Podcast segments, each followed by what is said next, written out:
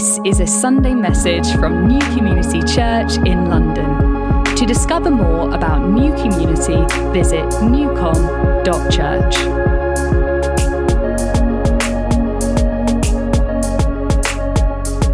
My name's Nick Lewis, and I've been a member here at New Community Church from the start in February 1976. Dave and Liz weren't around then. They were off somewhere else doing something else. But I was here. One of the few advantages of having been around for so long is that I can testify to the goodness of God, not just this year, but over many decades. God has blessed me, my wife, family, and this church that I've been part of time and time again during those years. I've been a recipient of the blessing of God, of God's tremendous grace and generosity. I'm going to tell you some of those experiences today in the context of this series on the Antioch church. Unfortunately for you, I'll be using lots of examples from my own life and from my perspective, groaning from the front there. Some of these examples may paint me in a good light. in fact, they're the only ones I'm going to use. But let's be clear at the outset God has done an awful lot in my life over these years. And if I do look good, it's only because of Jesus and what he's done in my life.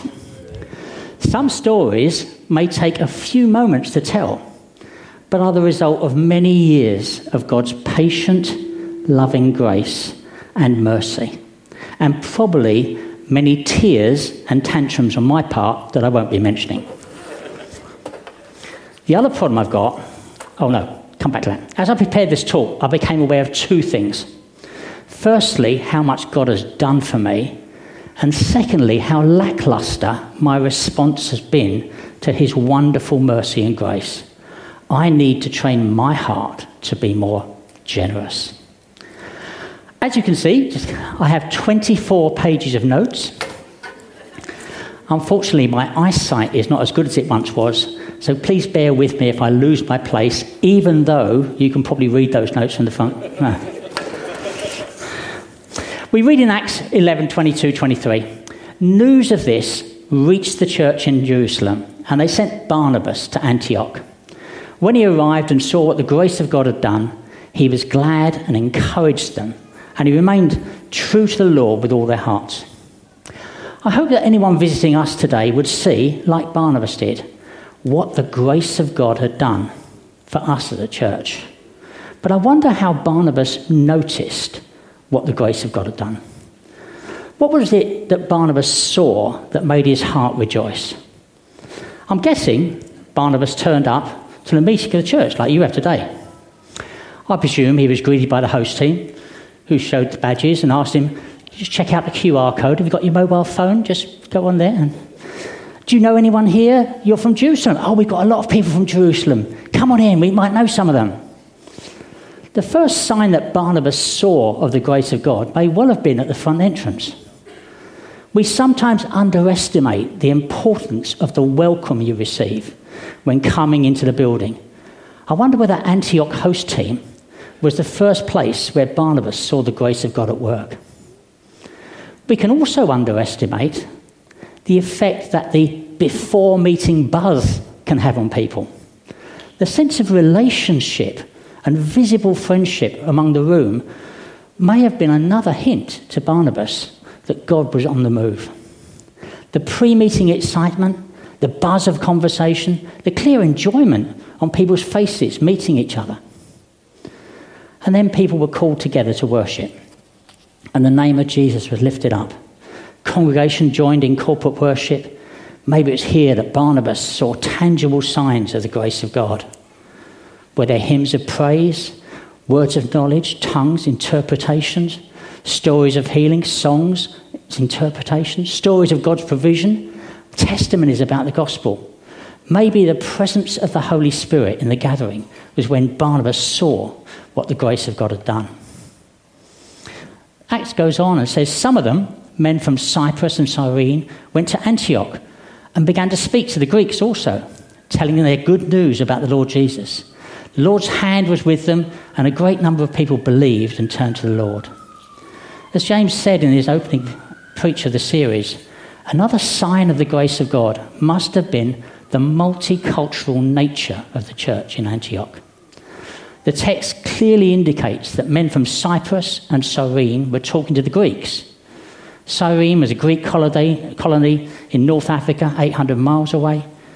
Cyprus is a Mediterranean island, 180 miles away. Most of Greece is 200 miles away. Jerusalem is 200 miles away to Antioch in Turkey. And it was a trading city and a hub for all these areas and probably many other nationalities. The church in Antioch would have reflected this, probably much more so than the church in Jerusalem, which was mainly Jewish.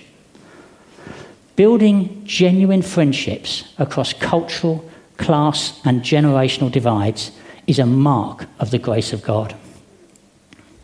However, building multicultural, multi generational church takes considerable grace on all sides. And maybe that was the evidence that Barnabas saw. So they were worshipping, they were multicultural, and they were generous. During this time, in Acts 11, it's 27 29, during this time, some prophets came down from Jerusalem to Antioch.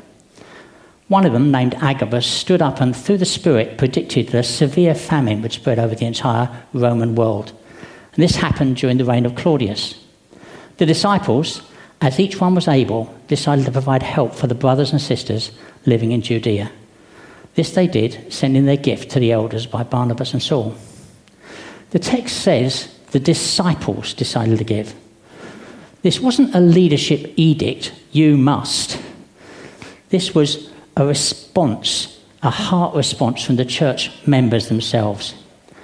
God's visible grace through spontaneous generosity. How does the grace of God work to produce such spontaneous generosity? I can only tell you how God changed my heart and how Jill and I have fought to maintain a generous heart through these years. You see, I come from a business family where money is highly esteemed, and I'd already started to find my own ways of making money. Way back in 1973, I was attending college in Brighton, studying hotel and catering management. The grand plan was that my father would buy a hotel for me and for his retirement. As students studying catering, we were in demand for our waiting skills because we could all do waiting. I made contact with a nightclub in Purley, just up the road. I did a deal with the manager. I supplied wine waiters on a Friday and Saturday night and be paid cash for taking them up there and bringing them back. Each waiter or waitress would be paid and earn tips as well. The waiters got their £8. I know it's a lot. Now, but back then, they worked from 8 till 12.30, and £8 was the equivalent of £125 in today's money. So my buddies at college were earning £250 for a couple of nights' work, and they loved me. I worked as well. So I got my £8 a night, but I also got £100 for taking them there and back. On a good week, therefore, I'm at college, remember, having paid off my instalments for the second hand van I bought, nice little minibus, uh, paid for the petrol, insurance, I was clearing £200 a week. According to the CPI inflation calculator, that's the equivalent of £3,094.66 a week in my pocket. I was on a full student grant, of course, no college fees, I felt good. Over the summer in 1973, I got saved.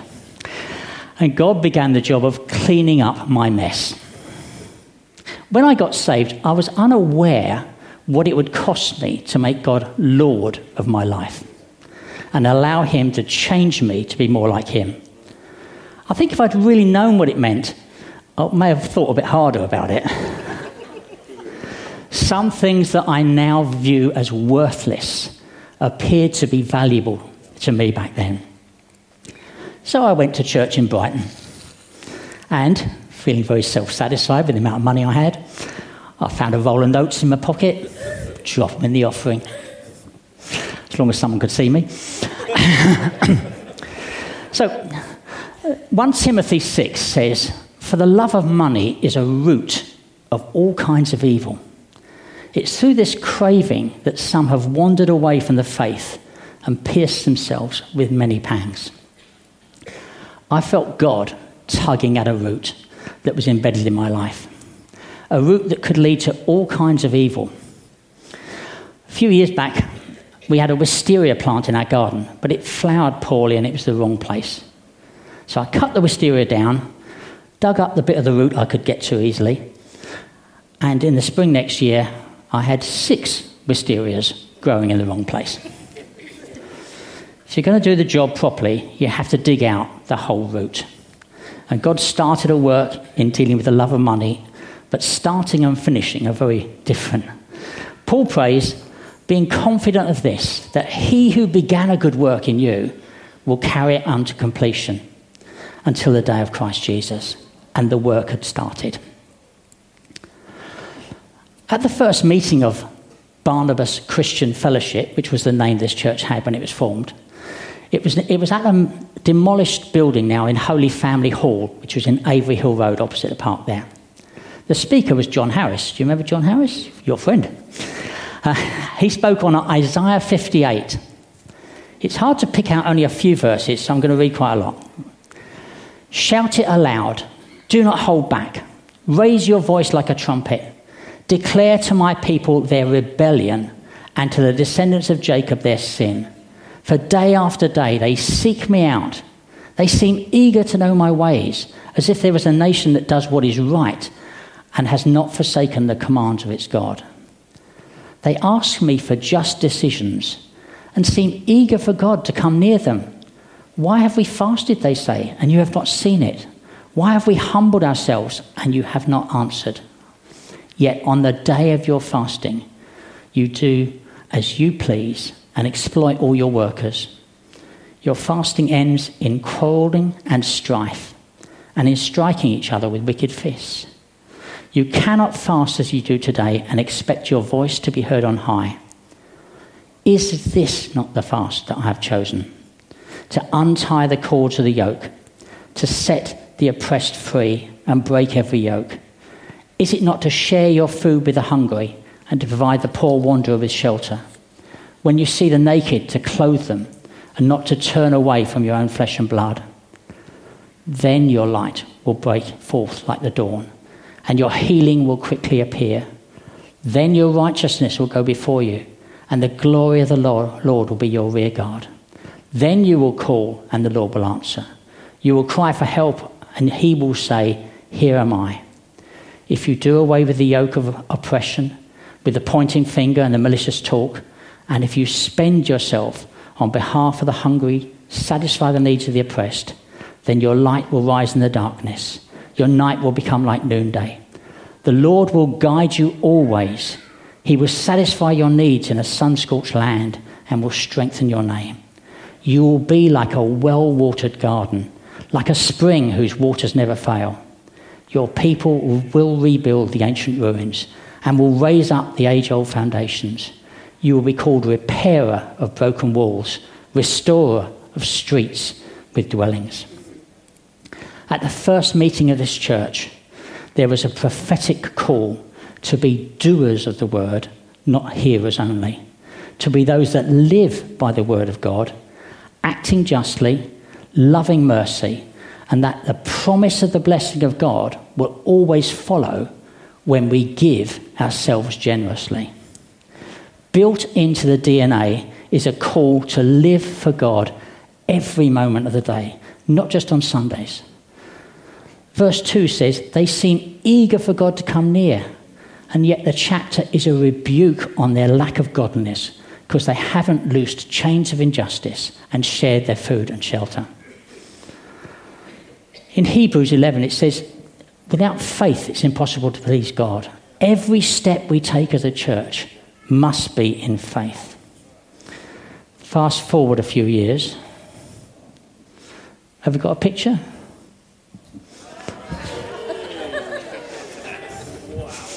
Hair. Hair.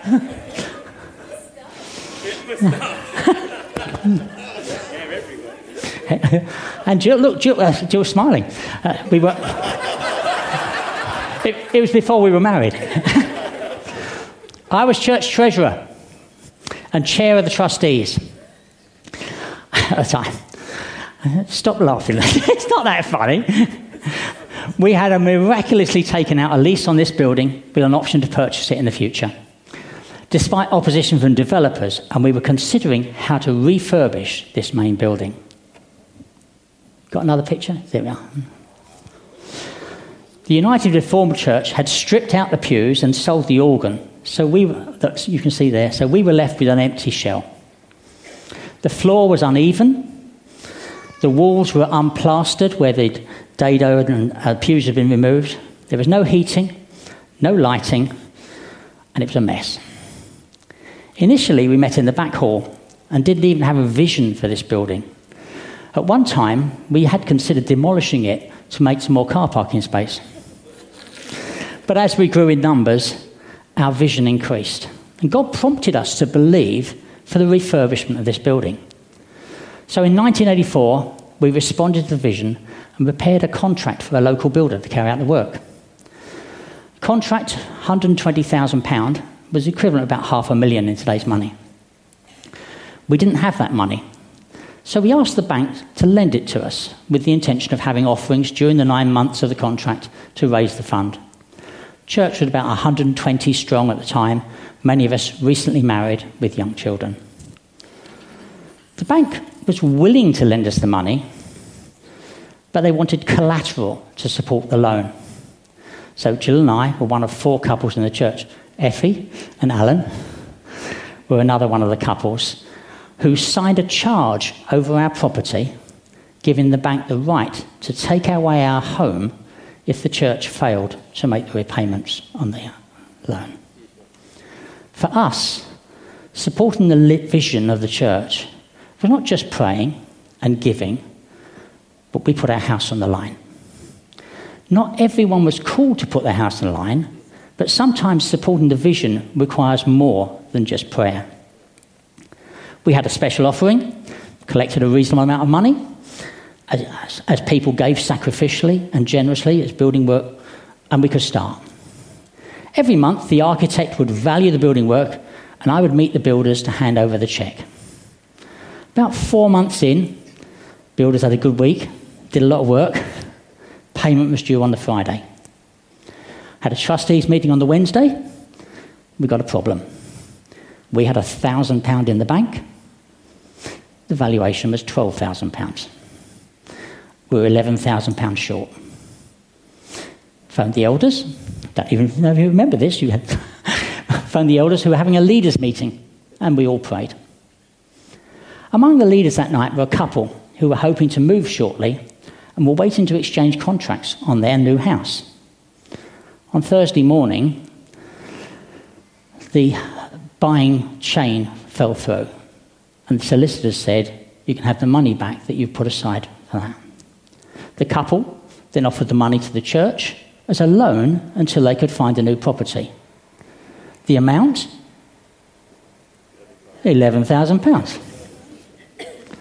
This couple were amongst many of those that God blessed while they were here with us and we've had the privilege to see them go to another church, church plant, and go into leadership in other churches.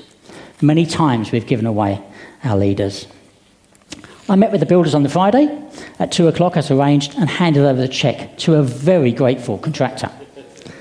Mike Chevreau, who was the director, told me his story. He'd had four different contracts due to pay that week. The other three had given him excuses why they couldn't pay and he was dependent on our payment to meet the wage bill for that week.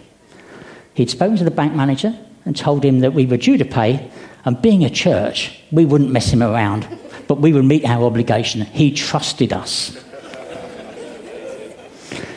I thanked him for his story and told him my side. he went quite pale as I told him we'd started the project with no money at all. but we believed that God would provide us all we needed when we needed it.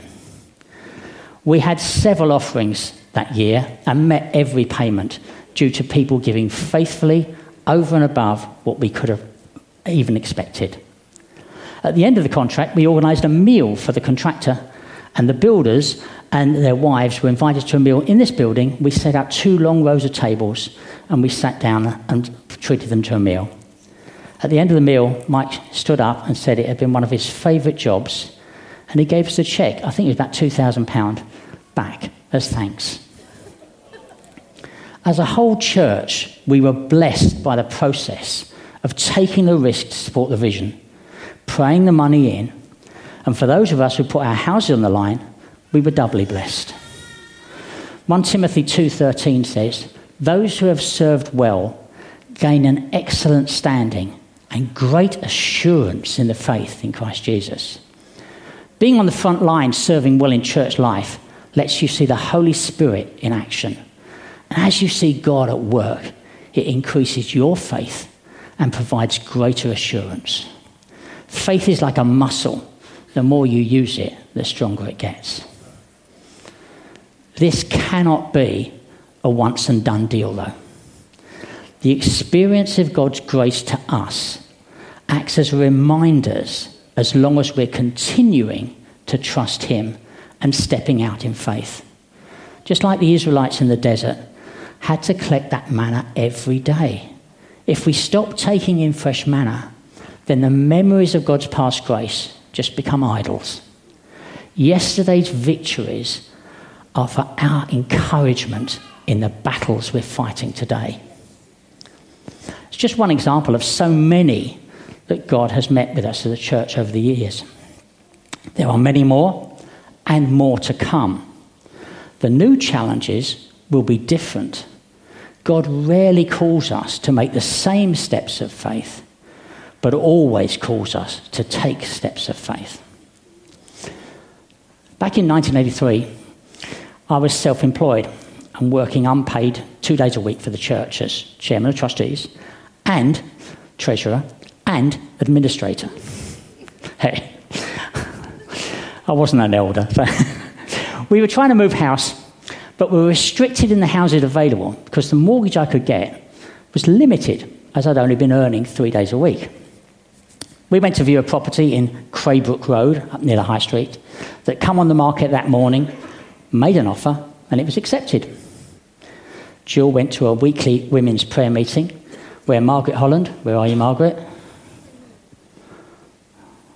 I can't see you. Wave. Margaret. Thank you, Margaret. asked how the house hunting was going. Jill said we'd found a house but didn't feel very peaceful about it. It was the house next door to one of the leaders of what is now New Generation Church. And Margaret's sister and her husband who were also leaders of the church, had been trying to buy that house. We offered to withdraw, but the vendor refused to sell it to them. In the end, they offered us their house, which was much more suitable to us and in better condition for the same price that they were going to pay for the house they wanted. Bizarrely, we purchased the house in Craybrook Road and then took advantage of a legal process that's no longer available. And on the same day we completed, we swapped houses for the one in Faraday Avenue. We moved into a house that had been on the market for several thousand pounds more than we could afford. I may have earned less because I'd given up some time for the church. I may not have been able to get a mortgage to afford the house we wanted, but when you trust God, He can and does do miracles, but so often not in the way we expect. It still takes a step of faith. Luke 6, verse 38 says, Give, and it will be given to you. A good measure, pressed down, shaken together, running over, will be poured into your lap. For with the measure you use, it will be measured to you. You cannot outgive God. I cannot tell you because I've got a time limits. of all the times God has blessed me, blessed us and blessed us, of not having our own car, but having two cars waiting on the driveway for our use while people were on holiday, of holidays being paid for, or money falling through the letterbox, and so much more. When I was unemployed, God, Jill, Jill kept, not God, God probably got a notebook, Jill kept a notebook. God's got a big notebook, but Jill's got a little one. Uh, Jill kept a notebook of the gifts we received that goes on for page after page. People in this church have blessed us again and again. Trusting in Jesus should bring a life of adventure. We've been in this church for over four decades and are just as excited by what God is doing now and in our lives as we face new challenges, and they're different. Being British, though, we don't often talk about the real practicalities of giving.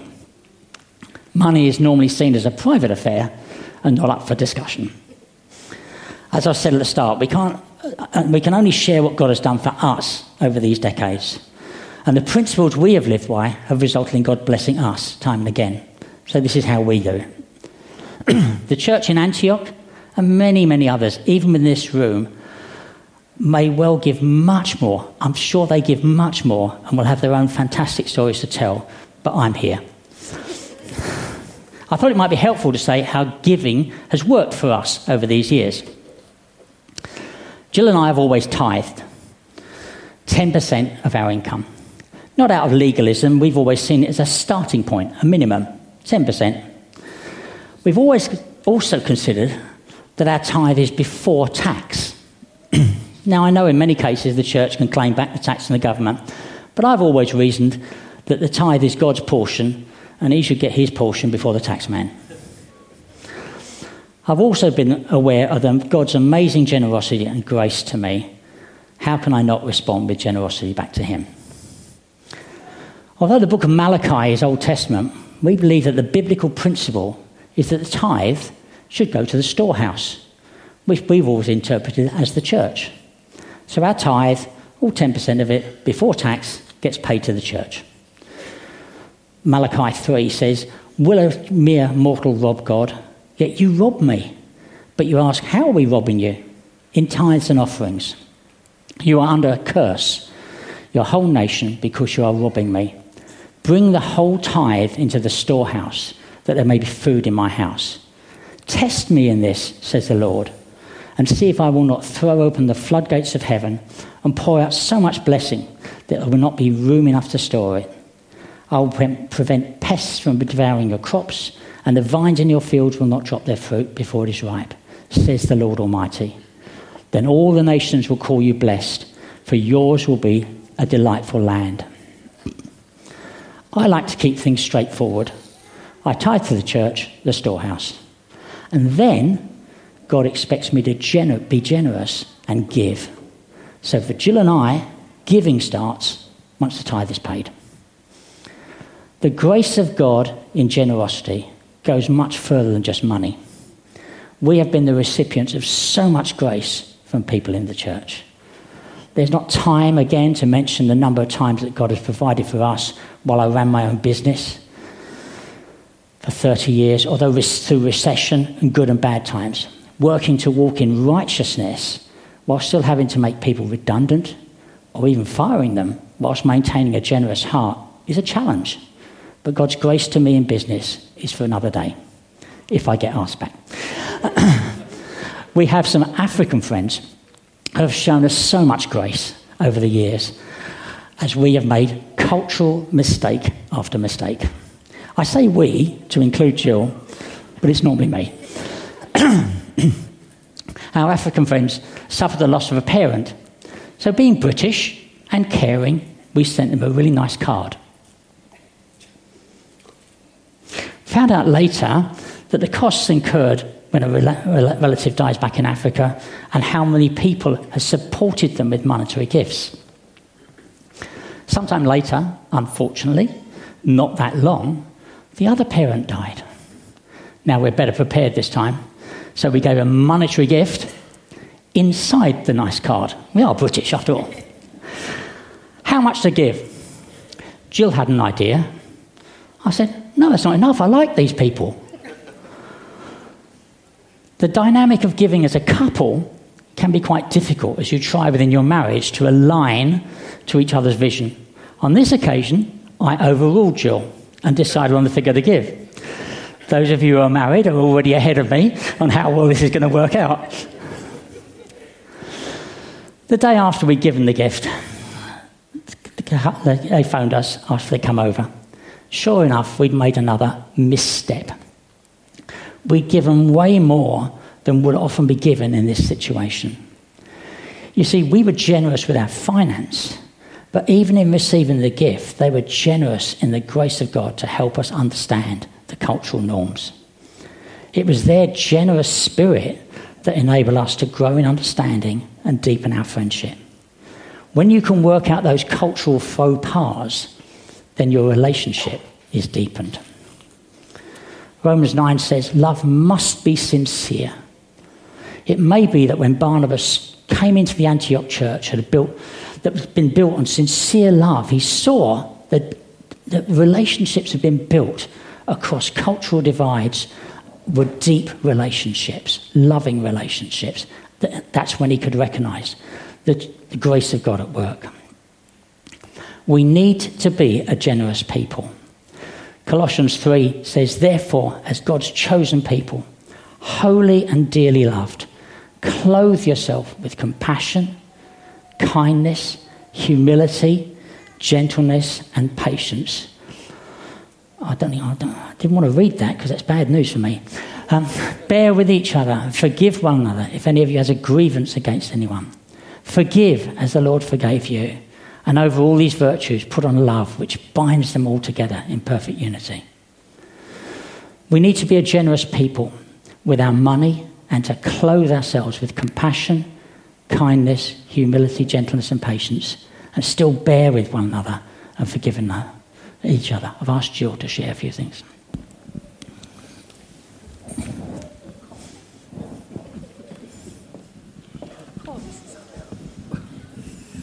Hi, it's great. It's great to be with you this morning. In fact, Nick, I'm sorry, I'm going to start in a slightly different place to where I'm supposed to be starting because there was some important things that he actually Missed. did miss out.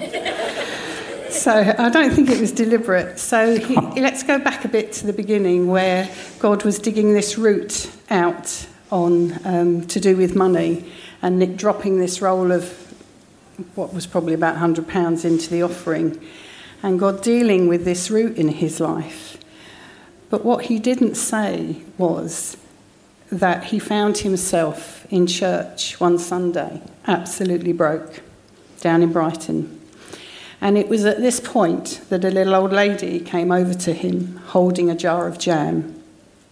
She said, You students are always hungry, and gave him the jar of jam and attached to it with an elastic band was a five pound note. God taught him in that moment about the parable from Luke 21 of the widow's offering, the rich giving from their abundance, and the, the, the widow giving from her poverty. And it's important to conclude that story because, as Nick said, it was a work in progress. But how amazing is God when, you know, we think we're doing an amazing thing and God deals with the root, and then along comes this little old lady. And the other reason I mention it is because I mention her later on, and I thought I can't do this without explaining that. Anyway, I don't know about you, mm. but I love being part of a church whose foundations are based and grounded in the book of Acts. A church that loves to give generously, whether that be with finance, or giving people away to plant new churches. That's why the Redigging of the World series and now looking again at what it means to be an Antioch church is so important. It's about being a church that at its heart has the word, spirit, and prayer, and we need it all. Is it challenging? Yes. Do we make mistakes? Oh, yes, we do. But we learn to be gracious, kind, forgiving, and full of grace, which we ourselves have received so abundantly from Jesus. We're absolutely a work in progress, aren't we? Nick has shared some stories from our church history and some of our personal stories. Have I enjoyed all the things we've gone through? The honest answer is no. Would I change them? At the time, probably yes. But now I'd probably say no. God has an amazing way of enriching and empowering us through the challenges and difficulties we encounter on this amazing journey with Christ. Do we do this journey alone? We always have a choice. Nick and I have learnt over the years to walk this walk with Christ and in the power of the Holy Spirit, but also alongside the local body of Christ here at New Community Church, which is where we feel called to be. I've always loved local community, my neighbours, but I've also loved having Christian friends living close by, and it has been such a blessing. In Acts 2, verses 44 to 46, it says this All the believers were together and had everything in common. Selling their possessions and goods, they gave to anyone as he had need. Every day they continued to meet together in the temple courts. They broke bread in their homes and ate together with glad and sincere hearts. In the mid 1980s, a lovely Christian family came to this church and moved a few doors away from us. Before we had even met them, they had fostered over 36 children. They had two biological children, and during the time they lived near us, they adopted four more children. We became good friends, and I learnt so much from them, and yet they still gave more. There was always room around their table for us and others. There was always room for one more. One day, my friend and I were having coffee at her house, and we were chatting about life in general. She told me she'd just received a small inheritance and I asked her what she was planning to do with the money she'd just received. First off, she said, I'm going to do something with my two front teeth. She, like me, had a gap in her, t- her front teeth, I have to say, larger than mine. and then she said to me, What would you do if you had some extra money? Nick and I had always wanted to have a giving account a place where we could give from when we saw a need. But after tithing and with four children to feed and clothe and a small business to run, there was often nothing left for any extras. A few days later, the same friend popped over to my house for coffee and gave me a cheque for £200 to start our giving account. And even as I recount that, you can hear I feel choked up because it was just such a blessing. Out of her abundance, she enabled us to give in a way we had wanted to do so for so long. We opened a building society account, which gained, gained regular interest, and we added to it as and when we were able. But it was wonderful to be able to give at times when we ourselves were financially stretched. Her generosity enabled us to be generous too. You may not be aware, but here at New Community Church we have an account called the Fellowship Fund. It is a wonderful way to give to others who you feel God wants you to bless or to meet a need. And we have often been able to bless others anonymously through this fund. In Matthew 6, verse 3, it says, When you give to the needy, do not let your left hand know what your right hand is doing. And if you want more information about the Fellowship Fund, then just go to newcom.church forward slash give. And I'd thoroughly recommend that you do that. Some of this is about learning to listen to the Holy Spirit's promptings. It may be giving a gift of money or sending a card with encouraging words to someone, cooking a meal, or just spending time listening to somebody. There are so many ways in which we can be generous. Another way is hospitality, and that covers all sorts of areas. But for many years, we have had the privilege of sharing our home with other people. It has meant we have been able to earn or earn, get some extra cash and much needed money, but we've always tried to ensure that we charged them less than they would have paid elsewhere. It was beneficial to all, but it was much more than that. They became our friends and part of our family. We learnt many things from opening up and sharing our home in this way. Sometimes it wasn't easy, but most of the time it was great, and our whole family benefit, benefited from it. Although you might need to ask Ben about that. Being a generous church like the Antioch church is not just about giving money, it's about giving time, effort, serving one another and the wider community, or even into the nations. It's not an either or situation. So often we think it's just too difficult. Um, uh, we just think it's too difficult. But we mustn't decry or belittle the small things. God sees it all and the heart with which it is given. Which is why I'm reminded again of the old lady who gave the jar of jam with the five pound note wrapped round it to Nick. It may have been a small amount, but it was given with a big heart, and God sees that. Ah, and it broke me did me no good at all. Tim Keller says in his book Generous Justice there's a direct relationship between a person's grasp and experience of God's grace and his or her heart for justice and the poor. The starting point for our generosity is the grace of God to us. When I consider all that God has done for me it's a privilege to give anything I can. Where should we give? The terrible earthquake in Turkey and Syria, the war in Ukraine, a big issue sellers on the high street, children in need, international justice mission, supporting children through compassion, local churches, national churches, international charities. Which with all the bad news coming to us so often from around the world, it's easy to suffer from charity fatigue and do nothing. We're not immune to the cries of the world, and we cannot, but we cannot give to every need we see or hear about in the news. The constant barrage of bad news and requests for donations can actually harden our hearts. This story about the Antioch church, though, tells us about the prophetic word that led to the generous gift giving, being given back to Judea, Judea. We need to be responsive to the Holy Spirit and listen to Him, and that will be different for each one of us. Jill's mum was diabetic, so for us, an annual gift to Diabetes UK is in honour of Jill's mum. Jill's dad gave annually to St Mungo's homeless charity.